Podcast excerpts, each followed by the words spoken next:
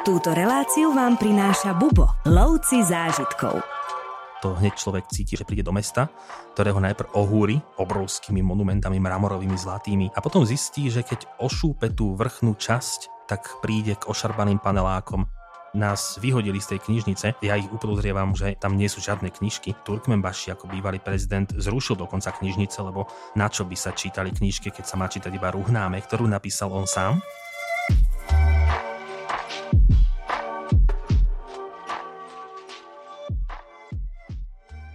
Dnešnom rozhovore budeme pokračovať v sérii stanov, ktorú sme už začali s kým iným ako s Tomášom Kubušom. Ahoj Tomáš. Ahoj.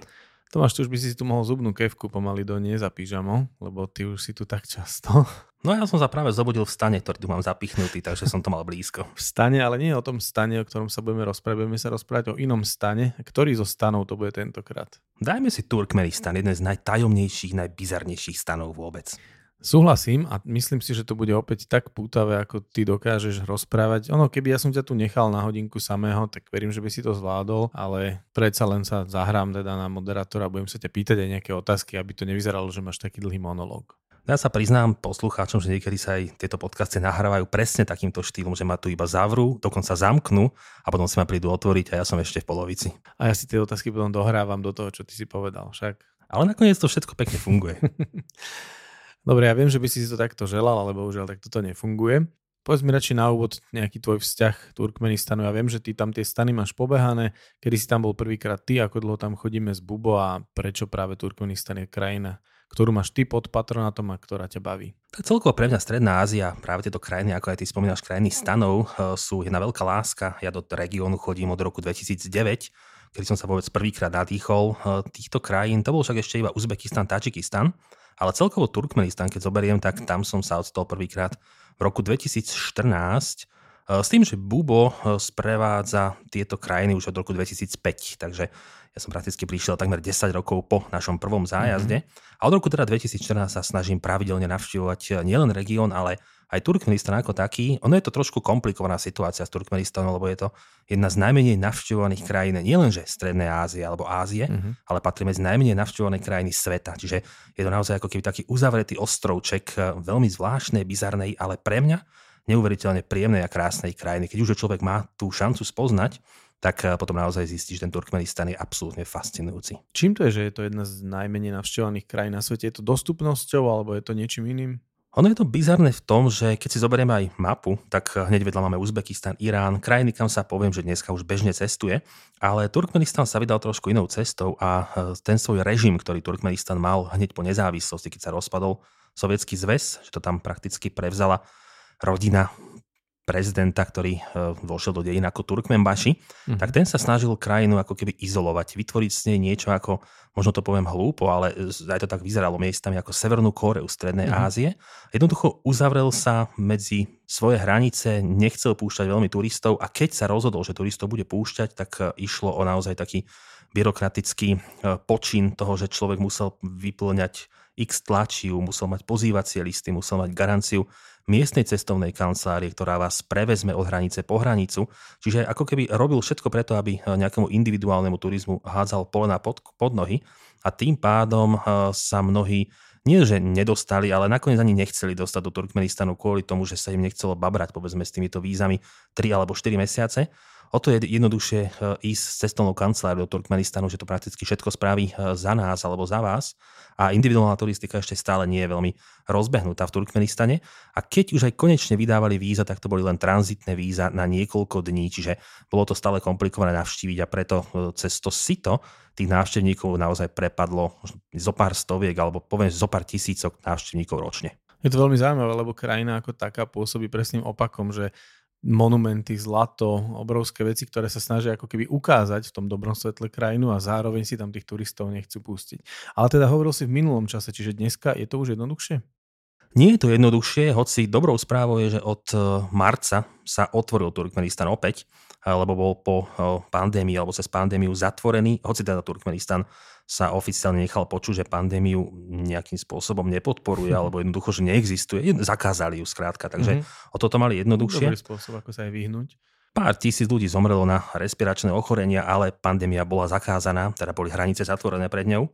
Čiže tá situácia sa nezjednodušila, ale už je opäť možné navštíviť Turkmenistan. Čiže opäť, keď sa o to človek pokúsi, dá sa dostať. Už to dneska, nepoviem, že nie je problém, lebo stále je tam ten byrokratický valec, mm. ale je to komplikované, ale z mojej vlastnej skúsenosti môžem povedať, že či už to bude mesiac alebo dva mesiace riešenia týchto vecí, tak e, stále to bude stať za to. Lebo je to je presne o tom, že Turkmenistan je takmer neznámy, že keď sa povie Uzbekistan, každý má nejakú predstavu o Samarkande, Buchare alebo Tadžikistan, krásne hory Pamieru. Turkmenistan je stále taká ako keby v úvodzovkách čierna diera v tom, že čo si pod ním predstaviť a keď človek začne pátrať, čo je tam, a tomu sa viem, že dostaneme, tak zistí, že je to bohatá krajina, či už na historické pamiatky, alebo aj na rôzne zaujímavé, povedzme, bazárové miesta, aj prírodné hm, krásy. Takže Turkmenistan má obrovský potenciál, len ho stále ako keby ukrýva. Určite sa dostaneme aj k tomu, čo tam vidieť a čo tam zažiť, ale poďme sa najprv baviť o tom, že keďže sú takéto komplikované hm, procedúry, ako si vybaviť povolenia, ako je potom najlepšie sa dostať. My máme Turkmenistan takisto vo viacerých kombináciách, tak povedz nám o tom, ako je najlepšie sa tam dostať, akými prostriedkami. My Turkmenistan často spájame, pretože tá krajina je možno malá na to, aby sa išlo iba do nej ale spájame si ho či už s Uzbekistanom, ako takú povedzme starobilú hodvábnu cestu, alebo dokonca ho niekedy spájame a rozširujeme či už s Uzbekistanom, Turkmenistanom a potom následne aj s Iránom, ako keby takou zaujímavou cestou, kedy sa po hodvábnej ceste ide až do starej Perzie. Čiže väčšinou ho máme ako keby v nejakých kombináciách a prechádzame tú hranicu pozemnú z Uzbekistanu, potom opúšťame hranicu pozemnú zase do Iránu. A je to taká možno najzaujímavejšia cesta, že človek nielenže priletí do Ašchabatu a potom si niečo pozrie, ale má možnosť vidieť tú krajinu e, od severu na juh. Čiže to je tá pekná vec na tom. Ale samozrejme, keby človek chcel prísť do Turkmenistanu, tak môže priletieť do Ašchabatu, pozrieť si niektoré zaujímavé miesta, stále tam vie stráviť veľmi príjemný čas a odletieť z Ašchabatu. Takže dá sa to aj takto, ale my na našich zájazdoch ho vždycky spájame tak, aby sme z tej krajiny a z toho regiónu, čo je podstatné, vytlačili maximum. My práve pri niektorých kombináciách z Ašchabadu odlietame. Ako vyzerá také letisko v Turkmenistane? Ako, čo si má človek predstaviť? No, niektoré naše zájazdy v Turkmenistane naozaj končia. To je vtedy, keď sa napríklad človek rozhodne, že spozná iba Strednú Áziu, povedzme nejaké dva týždne, keď začíname v Kyrgyzsku, potom ideme cez Kazachstan, Tadžikistan, Uzbekistan a finále je práve v Ašchabate. Je človek prekvapený práve z medzinárodného letiska v Ašchabate, dokonca pred nedávnom sa otvoril aj nový terminál alebo celkovo nové letisko a je to postavené zase z bieleho mramoru, čo je veľmi typický eh, kameň pre Ašchabat. Nie je, že samozrejme z bieleho mramoru ako taký, ale je obložené bielým mramorom. A dneska je to najmodernejšie, až také futuristické eh, letisko mm-hmm. a najmodernejšie letisko vôbec celej centrálnej Ázie. Za takúto stavbu, ako máme v Ašchabate, by sa nehambil ani Dubaj, ani Singapur.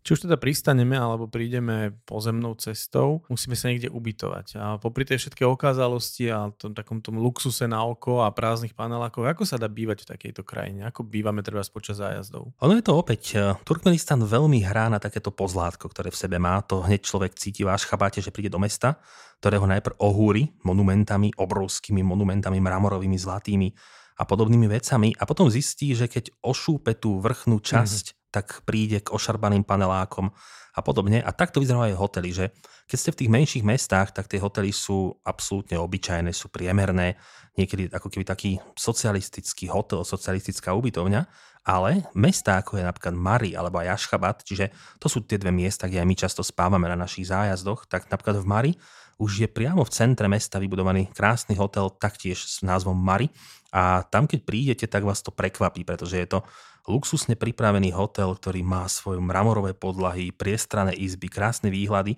Čiže ako keby vám to v úvodzovkách nejak nesedí s tým rázom tejto mm. krajiny. A v Ašchabate teto, dneska v Ašchabate už nájdete aj hotely, ktoré naozaj splňajú tie najlukratívnejšie požiadavky a dá sa tam zvoliť aj napríklad hotel Yildiz, ktorý pripomína kvapku ropy, čo je tiež taká ako mm-hmm. veľmi zaujímavá e, stavba, ktorá dotvára panorámu Ašchabatu tak e, človek, ktorý túži mať luxus v Turkmenistane, čo možno nesedí spoločne, tak ho tam naozaj nájde, ale inak sú hotely povedzme mimo hlavného mesta, mimo Mari a mimo, mimo väčších miest, tak si predstavme, že je to veľmi jednoduché, často také priemerné ubytovanie. Dokonca zážitok môže byť aj to, že keď sa ide spať k jurtám, nie je to možno, že úplne e, typický prvok v rámci Turkmenistanu, ale stále aj Turkmenistan mal svojich nomádov, má tu svoju nomádskú kultúru v krvi a tým pádom aj takéto zážitky sa dajú uloviť, ale hovorím, ten výber ubytovania je naozaj od najslabšieho až po tie najluxusnejšie hotely, ktoré človek v krajine nečakal.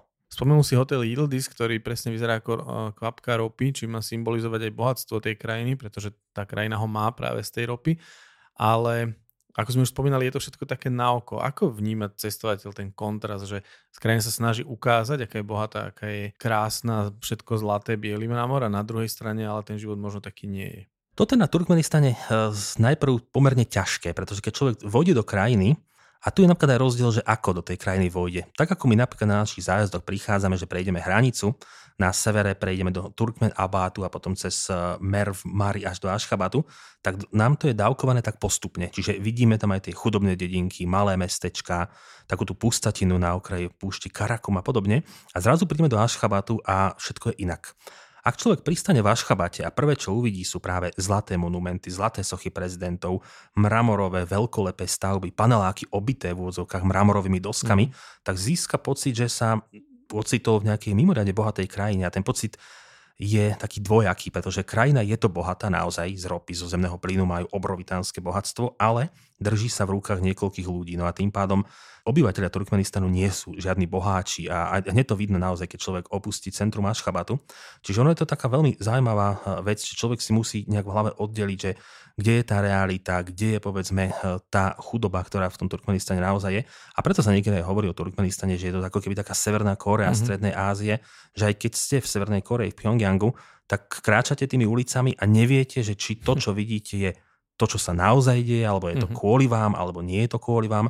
V Turkmenistane viete, že tam nie je nejaké divadlo okolo vás, ale najmä tie štvrte duchov, takto ich nazývame, že keď prechádzame cez ne, sú tam paneláky 8-12 poschodové obité mramorom, nikde nie sú otvorené okná, nikde nie sú ľudia, sú tam autobusové mhm. zastávky mramorové, klimatizované ako v Dubaji, nikto na nich nečaká, autobus prejde, je prázdny, čiže naozaj človek niekedy úplne nerozumie tej koncepcii toho, že pre koho je to budované, na čo je to budované a potom nakoniec aj po tých ich návštevách e, má ten pocit, že je to budované len tak na oko, aby sa ukázalo, že Turkmenistan je niekde inde ako Uzbekistan alebo Kyrgyzsko mm-hmm. alebo. Kazachstan, ale ten život tam chýba, ten život potom treba hľadať na trhoviskách alebo v takých tých obyčajných štvrtiach. Spomenul si tie prázdne autobusy.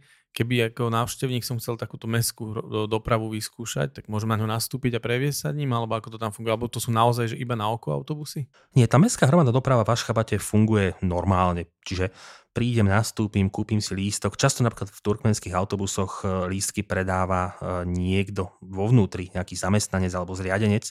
Čiže je to veľmi jednoduché a odviez sa odvieziete naozaj kamkoľvek v rámci mesta, čiže je to normálna linka, ako, ako sú u nás, že mám autobus desinu a presne viem, kam ide ale málo kto sa tými autobusmi vozí. A práve teda, keď sa berú moderné štvrte, keď sa berú tie tie moderné mramorové panelákové štvrte alebo tie monumenty. Ten bežný Turkmen, žijúci v Ašchabate, nemá prečo ísť za nimi. Čiže to je, je mhm. naozaj, že jednoducho on sa nepôjde poprechádzať k trojnožke, kde je socha prezidenta, alebo si nepôjde pozrieť ten pamätník Ruhnáme so, s knižkou prezidenta. On chce ísť nakúpiť na bazár, on si chce ísť kúpiť nejaké drobnosti do drogérie alebo niečo zjesť, on sa chce ísť prejsť niekde, kde je život, sadnúť do parku. Ale Ašchabat má dve tváre. Tá jedna je tá umelá futuristická, tá mu v mramorová a zlata. A potom je tá druhá, ktorá má tie štvorposchodové paneláčiky, kde sa grillujú šašlíky na dvore. Čiže jednoducho taký ten závan možno života, ktorý tam bol kedysi predtým, ako Turkmenistan vyhlásil nezávislosť. Čiže tá doprava je funkčná, ale do týchto lokalít moderných a okázalých nechodí nikto. Môžeme to tak presne zhrnúť, že je to také umelo, vytvorená, umelo vytvorené mesto, umelo vytvorená štvrť a preto ten bežný Turkmen vo svojom bežnom živote nemá dôvod ísť sa, na t- ísť, ísť sa tam pozrieť. Aké sú ďalšie druhy dopravy, ktoré sa tu dajú vyskúšať, prípadne ktoré používame my pri presune Turkmenistanom? My keď objavujeme Turkmenistan, tak máme svoj vlastný autobus a to je tá obrovská výhoda, ako je to vždy, eh, lebo sme páni práve toho času chceme zastaviť popri ceste, lebo ide stádo ťav cez púšť Karakum, tak zastavíme, môžeme sa zastaviť v malej dedinke, čiže nie je to tam napríklad tak striktne dané, že nemôžeme zastaviť tu a tam, ale my si robíme ten program, čiže je tam aj veľa takéto ako keby improvizácie, že chceme zastaviť, pozrieť si malú dedinku, ísť sa tam prejsť do nejakého obchodíku alebo čajchány na eh, misku čaju, to všetko sa dá. Čiže ten náš autobus je v tomto extrémne flexibilný. Keby človek išiel cestovať individuálne po Turkmenistane, tak môže využiť tiež autobusové linky, ktoré spájajú veľké mestá, alebo dokonca vlaky sú celkom zaujímavé v rámci e, Turkmenistanu, čiže dá sa ísť z Ašchabatu do takých tých väčších miest aj vlakom. A dokonca, tým, že tá krajina je poviem, že 10 krát taká veľká ako Slovensko, tak majú aj svoje vnútroštátne prelety a tí bohatší Turkmeni ich radi e, využívajú. Dokonca kedy si mali tieto letenky aj dotované, že tie letenky mm-hmm. boli pre Turkmenov mimoriadne lacné a keď človek mal na výber letieť z Ašchabatu do Mari, 7-hodinový presun alebo 8-hodinový presun po ceste, alebo to preletel za hodinu, tak siahol po tej letenke, ak mal povedzme nazvíš samozrejme tie doláre. A vráťme sa ešte k tomu ubytovaniu, alebo teda ani nie tak k samotnému ubytovaniu, ale mňa zaujíma strava. Tým, že ty si gurmán a máš veľmi rád túto tému, väčšinou začíname od raňajok a prejdeme si taký ten celodenný prierez tou stravou, tak porozprávaj niečo o tom, aká je to kuchyňa, čo ty tu máš rád, čo tu obľúbuješ a čo sa tu dá ochutnať a čo netreba vynechať. No turkmenská kuchyňa je fenomén v tom, že je absolútne neznáma. Že opäť, keď si to zase povieme, že Uzbekistan, každý má nejakú predstavu, alebo zoberieme región a ľudia si predstavia nie, niečo v týchto krajinách, tak ako sa o Turkmenistane málo hovorí, tak sa o turkmenskej kuchyni nehovorí takmer, že vôbec. Mm-hmm. Samozrejme, tým, že sme v regióne Strednej Ázie, kúsok máme bývalú Perziu, dnešný Irán, tak eh, tie mesové jedlá sú tie prevládajúce, čiže Turkmeni milujú meso vo všetkých rôznych podobách a rôzne druhy mesa. A veľmi zaujímavé sú práve šašlíky, ktoré sú obľúbené aj v Uzbekistane, aj v iných krajinách, ale Turkmeni ich robia naozaj veľmi dobre, veľmi kvalitne. A zaujímavosťou v Turkmenistane je to, že my sme stále v moslimskom prostredí, že celá Stredná Ázia má povedzme tie svoje moslimské korene a dnes sú to islamské krajiny, tak v Turkmenistane vôbec nie je problém napríklad nájsť bravčový šašlík, že vieme, že moslimovia no. bravčové jedlo nejedávajú, ale tu ho naozaj nájdete, nepoviem, že v každom podniku, ale veľmi často. Takže aj bravčový šašlík si viete dať v Turkmenistane, je to taká možno bizarná záležitosť. Okrem toho Turkmeni majú veľmi radi plov, čiže tiež takéto klasické vôzovka stredoázijské risotto, ktoré sa e, vo všetkých krajinách podáva. Zatiaľ čo v Uzbekistane je ten plov taký prepichový, taký naozaj plný ingrediencií, tak keď som ochutnal plov vo všetkých týchto krajinách Strednej Ázie, tak Turkmeni ho majú taký najslabší, najchudobnejší, že väčšinou je to naozaj iba tá rýža, nejaká dusená mrkva a k tomu kusy, také neforemné kusy či už baranieho mesa mm-hmm. a mhm. podobne. Čiže ten plov je taká chudobná verzia toho okázalého mm-hmm. uzbeckého. A potom majú radi veľmi uh, rôzne také plnené taštičky. On sa to volá somsa. Môže to mať tvar uh, guličky, alebo to môže mať tvar trojuholníka ako indický samos. Čiže na tom tvare nezáleží, ale väčšinou je taká zmes mletého mesa s cibulkou. To je veľmi typické ako taký street food na trhoviskách. To majú takmer, uh, takmer všade.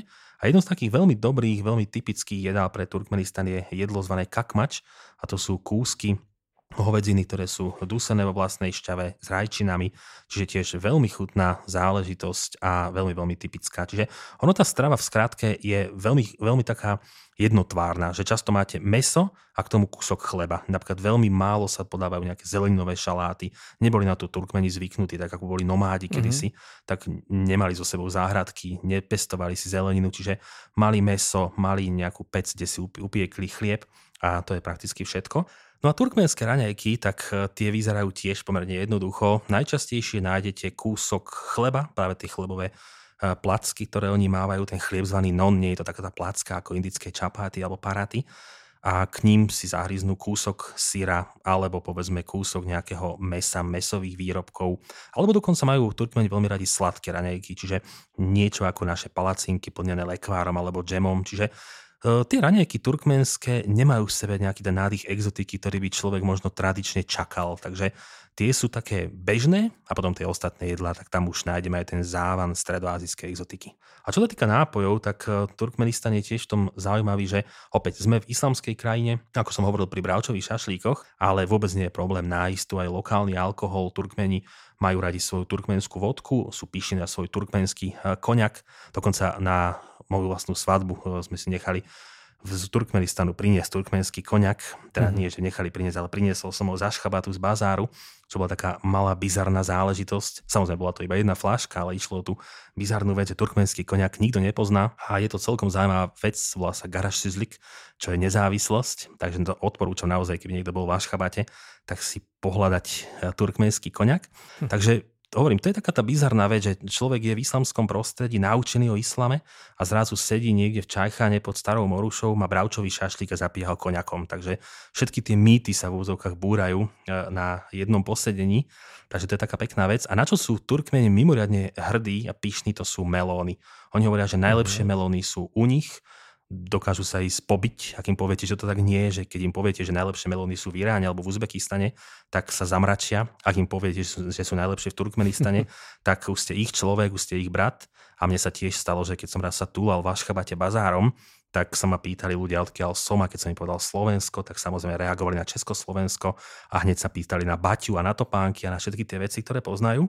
A predtým, až som, ako som odišiel, tak som dostal melón, ono, čo je skvelá vec, ja melóny milujem, ale ten melón mal asi 8 kg a nedalo sa ho odmietnúť, takže ja som potom na pešo odchádzal z Aškabackého bazáru s 8 kg melónom, ktorý som ani nemal skoro ako zjesť, ale som sa samozrejme podelil s ľuďmi, ale je to taká tá dobrosrdečnosť toho, národa, ktorí Turkmeni sú mm-hmm. a hovorím to taký pekný zážitok z Ašchabatského bazáru, ktorý mám. No neviem si naozaj predstaviť, ako by si 8-kilový melón ťahal domov. Možno si ani nemal miesto v tej batožine. Je vôbec dobre si nechať nejaké miesto na nejaké suveníry z tejto krajiny alebo ako sa do nej vôbec zbaliť? Čo sa týka nakupovania v rámci Turkmenistanu, tak e, možno už z môjho rozprávania trošku človek tuší, že to nie je úplne typická turistická krajina čiže sa tu nebude prehrabovať v kilogramoch suvenírov, magnetok a podobných záležitostí, ale stále je veľmi dobré nechať si eh, miesto vo svojej batožine. Práve kvôli tomu, že v Turkmenistane si viete kúpiť veľké množstvo rôznych sušených druhov ovocia, oriešky, veľmi dobre sú sušené marhule napríklad, veľmi kvalitné. A dokonca, keď som už spomínal aj melón, tak eh, majú aj sušený melón, čo je tiež hm. taká veľmi zaujímavá vecička, ktorá sa nám spája práve s Turkmenistanom. Dokonca táto záležitosť je tak známa, že už podľa jedného príbehu aj abásovskí kalifovia do Bagdadu si nechávali dokonca voziť sušený melón z oblasti, ako bola kedysi Transoxiana, teda dnešný Turkmenistan. Ako to Čiže... vyzerá, že taký melón má 90% vody podľa mňa. To keď jeden melón vysušíš, tak musíš mať taký malý plátok. Nie? To je práve, oni, oni na to používajú tie melóny, ktoré sú také tie žlté a zelené. Aha, ok, a... či nie červené, jasné. Nie, lebo ja som to tiež takto pôvodne myslel, keď mi začali Turkmeni hovoriť, že musíš ochutnať sušený melón. A ja som si hneď predstavil tú červenú dyňu,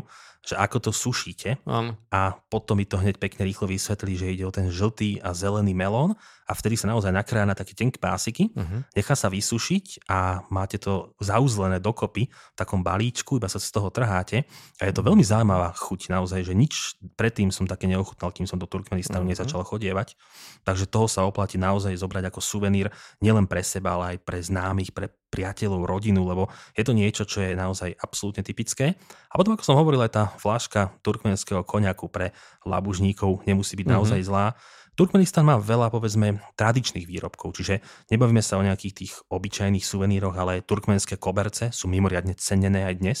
V Turkmenistane ich viete mm-hmm. kúpiť za o mnoho lepšie ceny ako v Európe, čiže ak sa tomu človek rozumie, tak naozaj vie nájsť celkom zaujímavú záležitosť. Ak sa tomu nerozumie, tak ide po kráse a to je tiež vždycky krásny suvenír.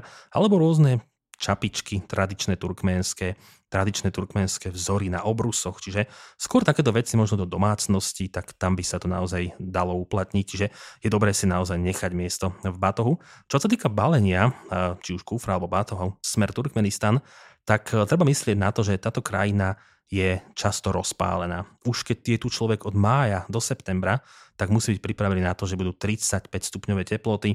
Ak sa sem človek vyberie cez leto, naozaj cez to pravé leto, to najhorúcejšie, Turkmenistan sa rozpáli na 45 stupňov, čiže treba myslieť na to, že mať niečo vzdušné, niečo mm-hmm. takéto naozaj veľmi príjemné, ale zároveň, aby to neodhalovalo, povedzme, výstrih, aby, nebol, aby to nebolo tielko alebo príliš krátke nohavice, lebo stále sme v islamskej krajine, mm-hmm. kde je islamská kultúra, hoci trošku iná ako povedzme v Iráne alebo na Blízkom východe, ale jednoducho e, treba trošku rešpektovať aj tieto veci.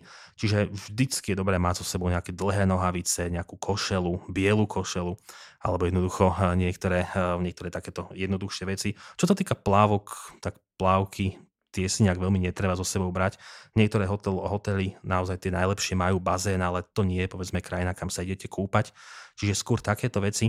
Niečo teplé na oblečenie, ak by ste chceli byť na púšti Karakum, kde sa aj počas horúceho leta vie ochladiť. Takže toto si so sebou, so sebou zobrať. Ale netreba sa nejak, podľa môjho názoru, špeciálne baliť, špeciálne pripravovať, ani so sebou brať nejaké jedlo alebo niečo podobné. Všetko v Turkmenistane nájdete a iba si užívate krajinu. Rady na cesty, prehliadky miest a originálne blogy z pera najcestovanejších Slovákov. Každý deň nový blog nájdeš v cestovateľskom denníku Bubo. Klikni na bubo.sk lomitko blog. Ty už si z časti odpovedal aj na otázku týkajúcu sa počasia, ale možno, že ešte takéto zimné obdobie nám môžeš priblížiť.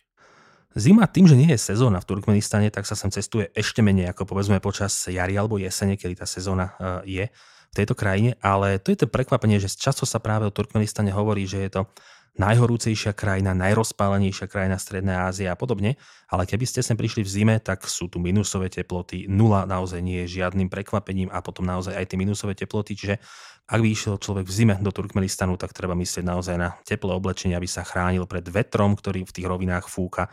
Aj kvôli tomu, že napríklad Ashgabat je uložený pod pohorím Kopet Dak, čo sú 3000 plus uh, vysoké vrchy, čiže keď fúka odtiaľ, tak je naozaj ten vietor veľmi chladný, veľmi štiplavý, takže myslieť na to, že idete do krajiny, ktorá síce má povesť horúcej, ale v zime je tam naozaj veľmi silná zima.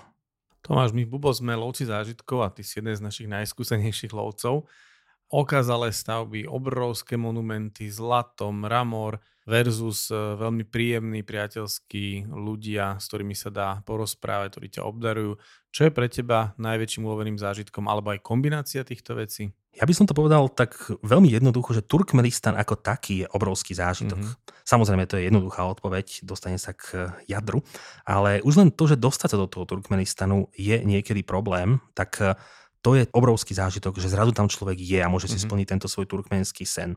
Jedno z takých veľmi príjemných miest, ktoré navštevujeme aj v rámci našej cesty, je mesto Merv, ktoré bolo kedysi jedno z hlavných miest vôbec z celej Strednej Ázie. Ono sa dokonca hovorí, že Merv bol tak obrovský ako Ankor vo svojej dobe v 12. storočí, že patril medzi najväčšie mesta sveta. Ale neskoro podrezali eh, Mongoli a teda mhm. bol to Genghis Khanov syn Toluj, ktorý tam spravil obrovitánske jatky a legendy hovoria o tom, že sa vyzabíjalo toľko ľudí, že už prakticky piesok nestilo vsakovať mm. krv a Merv skončil a dneska sú len také beztvare, ale nádherné ruiny roztrúsené práve e, v takej tej polopúšnej krajine. Ale tu medzi tými ruinami je jedno miesto, kde máme e, hrobku svetca Jusufa Hamadányho a k nemu je priradená taká komunálna kuchyňa. Niečo ako keď ste v Indii, v Gurudvare, mm. u Sikov, že prídete a všetci tam niečo robia a všetci spoločne jedia. Tak e, my sa tiež premeníme na takýchto pútnikov v rámci tejto, e, tejto návštevy. A keď prídeme, tak e, sa v obrovitánskych hrncoch pripravuje plov alebo sa varí meso. A tí ľudia sú naozaj tak milí a tak bezprostrední, že hneď nás privítajú, ani sa nepýtajú, že čo sme, prečo sme sem prišli, kto sme, ale rovno nám ukážu, že tu si máme sadnúť na koberec vedľa nich, tam je všetko prestreté a začnú nám servírovať jedlo. Čiže je to naozaj taký veľmi pekný kus človečiny v tomto, v tomto merve. To je taký jeden z najpríjemnejších zážitkov, že človek tam sedí a často sa spýtuje, že či tá pohostinnosť, ktorú my prezentujeme v Strednej Európe, alebo aj u nás konkrétne, že či je to naozaj pohostinnosťou, alebo je to iba zhluk písmen, za ktoré sa ukrývame, ale v Turkmenistane to naozaj je niečo, čo je ako keby najbežnejšia forma vyjadrovania, táto pohostinnosť. A potom je zážitok samozrejme Ašchabat, lebo človek číta o mramorových stavbách, číta o zlatých sochách a podobných bizarnostiach, ale kým to neuvidí a nenadýchne sa toho sveta, tak mu to je stále vzdialené a zrazu stojíte v Ašchabate a naozaj obklopený tou mramorovou, možno poviem slovičko krása, pre niekoho to nebude krásne, ale má to niečo do seba a vidíte tie zlaté sochy prezidentov, ktoré sú tak neuveriteľne bizarné, že ani nepatria na tento svet a vtedy máte tiež zimom riavky z toho, že ste sa ocitli v tom, o čom ste možno snívali, o čom ste čítali. Čiže Turkmenistan je krajina, ktorá naozaj má obrovské množstvo zážitkov a prísť do nej je jeden zážitok a ten sa potom začne rozpletať do týchto krásnych príbehov. Spomenul si Merv a Ashgabat, ale sú tam ešte nejaké miesta, ktoré sa oplatí v tejto krajine vidieť?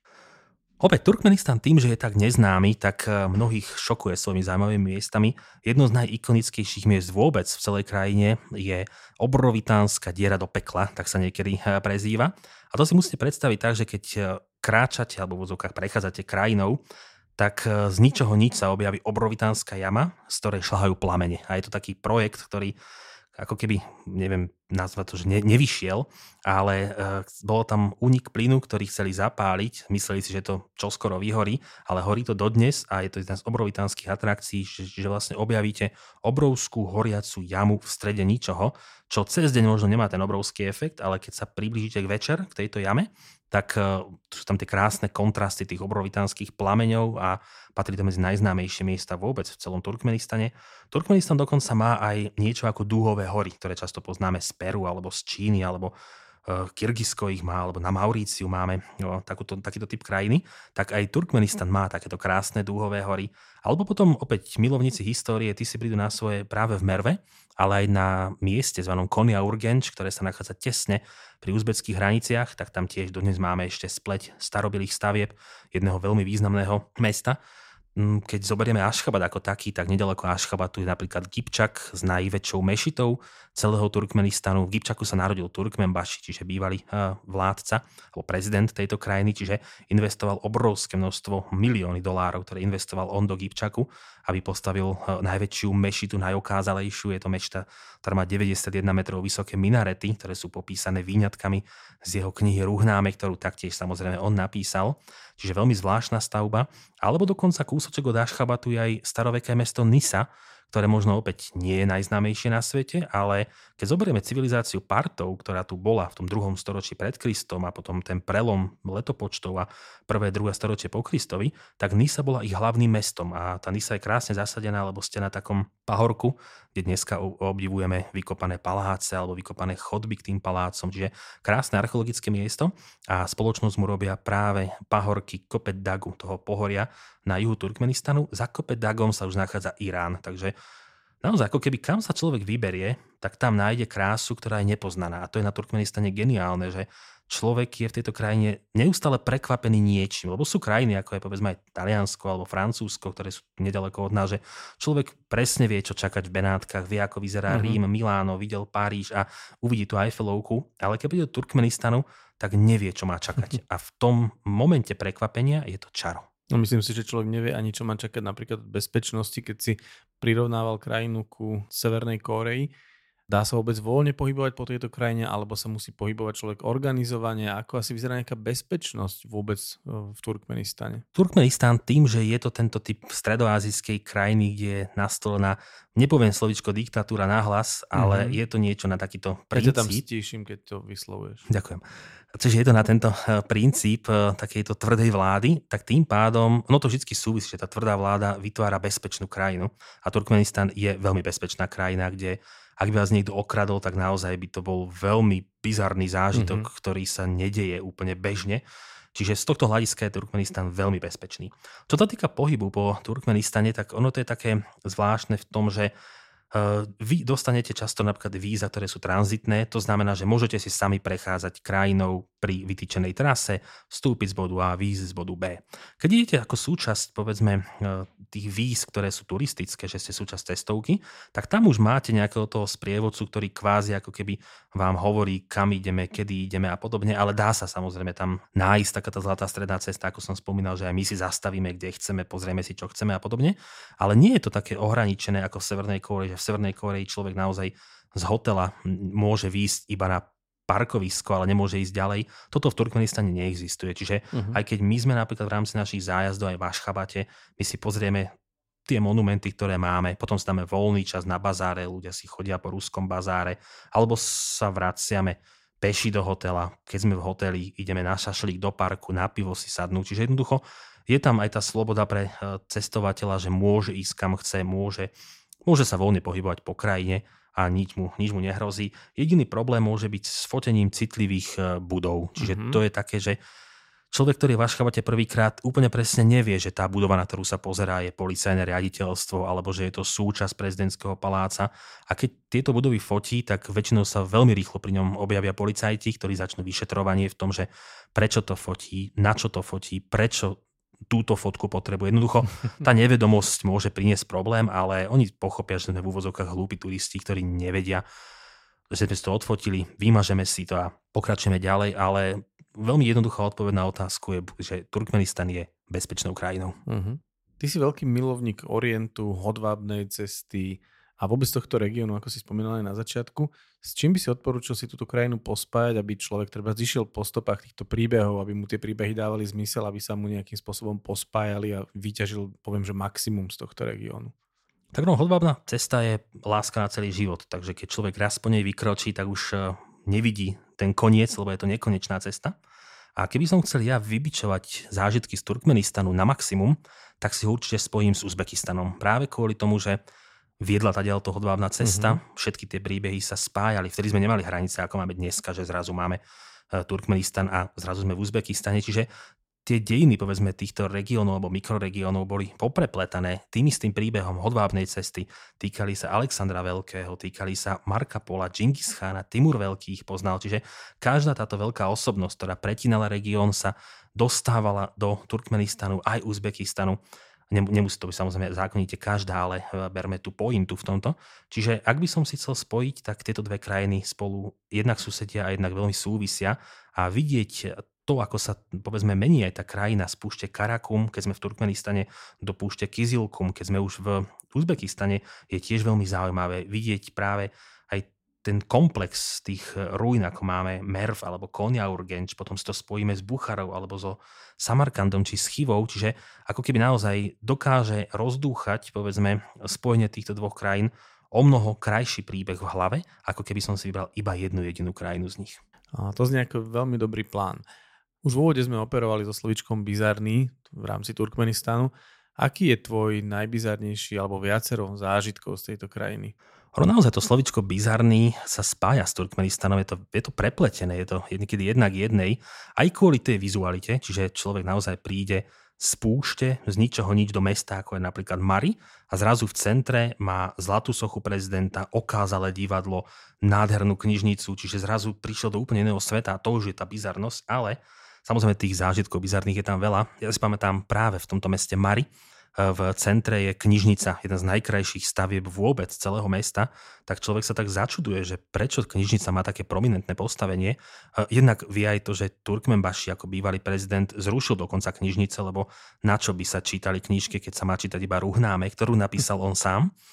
A tým pádom knižnice stratili význam. A potom v spojitosti s týmto človek tak je zvedavý, tak sme si povedali, že Ideme sa do tej knižnice pozrieť. Boli otvorené dvere, kráčame do nej, vystúpime po schodíkoch a ako vodíme do vestibulu, tak e, tam bol strážnik alebo nejaká zamestnankyňa a strážnik, čiže dve tieto postavy, ktoré boli extrémne vystrašené, že čo sa stalo, že prišli turisti do knižnice a zrazu nás zastavili, že nemôžeme ísť ďalej, že však my chceme iba pozrieť, že aké sú tu knižky a jednoducho takto.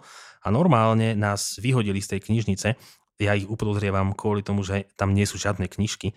Čiže či to nie je len taká stavba na oko, ako sú rôzne ašchabatské monumenty. Čiže to je taký bizarný zážitok, že ide sa človek pozrieť iba do nevinnej knižnice, ale alarmuje sa tým celá posádka a jednoducho spraví sa všetko preto, aby ste sa do tej knižnice nemohli pozrieť, čo nám prišlo naozaj zvláštne. A v tomto istom meste Mari, eh, to si tiež pamätám tiež taký bizarný zážitok, eh, som jedol šašlík v takom malom podniku a prišiel za mnou chlapík, ktorý začal na mňa po rusky, ale bol to Turkmen, ale teraz začal po rusky mi rozprávať. Už bol taký jemne natankovaný, takže som vedel, že to nemusí to padnúť úplne dobre. A si neropou natankovaný.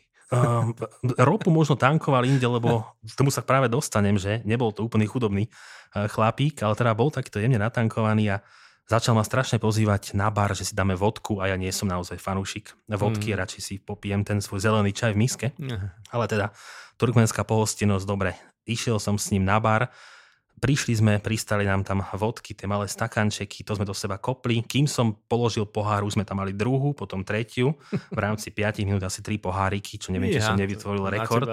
Ľudia, čo ma poznajú, vedia, koľka bije. A tým pádom potom už e, som aj ja bol taký veselší s ním a začal mi rozprávať o tom, že ako on zbohatol, ako má peňazí a že má so sebou zlatú tehlu, tak som ho vysmial, že však áno, a ja mám plný batoh zlatých tehal. Na čo on povedal, nech otvorím batoh, tak som mu ukázal, že tam naozaj nič nemám. Potom som povedal, že nech otvorí aj on. A tu sme boli asi na piatom poháriku. A chlapec vybral naozaj zlatú tehlu, oh. ktorú mal so sebou len tak vo vrecku, že on s tým chodí piť. Takže e, veľmi bizarný zážitok. A potom sa z ničoho nič ten človek stratil. Ja neviem, ako odišiel z toho podniku. Ja som o sebe vedel a ja som trafil do hotela, ale on sa z môjho života a celkovo z Turkmenistanu vyparil. Neostala po ňom žiaľ ani tá zlatá tehla. No, kto vie, kde skončil aj s tou tehlou. A mne by ešte zaujímalo, že prečo s ňou chodil, či s ňou platil, mu z nej odkrajovali na bare, alebo že, no, či len tak, aby sa predvádzal. Podľa mňa je to presne ten typ eh, turkmenského zbohatlíka, ktorý má svoju zlatú tehlu, no tak ju so sebou nosí, aby ju ukazoval kamarátom a náhodným okoloidúcim. To je výborná príhoda, ale keby som tú tehlu nemal a potrebujem naozaj reálne zaplatiť miestnou menou, aká tam je vlastne miestna mena, ako tam fungujú treba platby kartou, mobilom, výbery z bankomatu a vôbec ako tam funguje finančný systém? Tak hlavnou menou v Turkmenistane je turkmenský manát a nie je to najjednoduchšia mena vôbec v rámci e, sveta, pretože je to mena, ktorú, s ktorou sa stretnete prakticky len v Turkmenistane. Mimo hraníc Turkmenistanu je ako keby nezameniteľná, e, čiže čo si zameníte, to by ste mali minúť v rámci krajiny. A aj s tou zámenou to nie je úplne jednoduché, pretože tam to nefunguje, povedzme tak ako v susednom Uzbekistane alebo aj v Iráne, keď zoberieme najbližších susedov. A jednoducho turkmenský manát má svoj oficiálny kurz, ktorý je veľmi zlý voči turistom. Často to býva treba okolo 1 euro za 4 manáty dostanete. Ale keď to meníte na čiernom trhu, čo je oficiálne zakázané pre turistov, pre cudzincov a podobne, čiže je to veľmi tenký lat, tak tam by ste vedeli dostať možno okolo 20 turkmenských manátov za 1 euro, takže prakticky 5 násobok. Čiže toto je taký prvý problém, s ktorým sa cestovateľ stretne v Turkmenistane, že ako si vôbec zameniť peniaze, nie sú zmenárne oficiálne, nemôžete prísť do banky, čiže väčšinou to musíte riešiť cez hotel, cez nejaké miesta, ktoré majú licencie na to, aby povedzme robili tieto veci s turistami. Čiže prvý problém je zažehnaný, peniaze už máte a keď ich chcete míňať, tak všetko tu funguje na hotovosti. Takže karta mhm. vám v Turkmenistane nepomôže, nikde ňu nezaplatíte, ani v hoteli, ani v reštauráciách, nedaj Bože na trhovisku. A takisto výber z bankomatu nebude pre nás cudzincov fungovať. Takže je to naozaj taká starobilá krajina eh, hotovosti, kde musíte mať so sebou či už doláre alebo eurá, dneska je to prakticky jedno, ale vždycky si treba tieto peniaze zameniť a keď vám ostanú manáty, tak uh, ich musíte minúť v krajine alebo ich nakoniec niekomu na ulici kľudne dajte alebo na trhovisku si niečo kúpte a dajte im viac, lebo ako náhle opustíte Turkmenistan, tak tá mena je mŕtvou menou nezameniteľná mimo krajiny. No vidím, že to je naozaj zážitková krajina, zlaté tehly, čierny trh, všetko ako má byť a ako ty máš rád. A verím, že tých zážitkov, ktoré tam dokážeš klientom sprostredkovať je veľmi veľa a že si ich s tebou alebo s niektorými z našich ďalších sprievodcov užijú. Tomáš, ďakujem, že si si našiel čas a na budúce si môžeme treba až doplniť ďalší stan do našej skladačky. Ja ďakujem za pozvanie, už teraz sa teším na ďalšiu stanovačku. Tak, umyť zuby do pyžama a ráno ideme ďalej. Dobrú noc.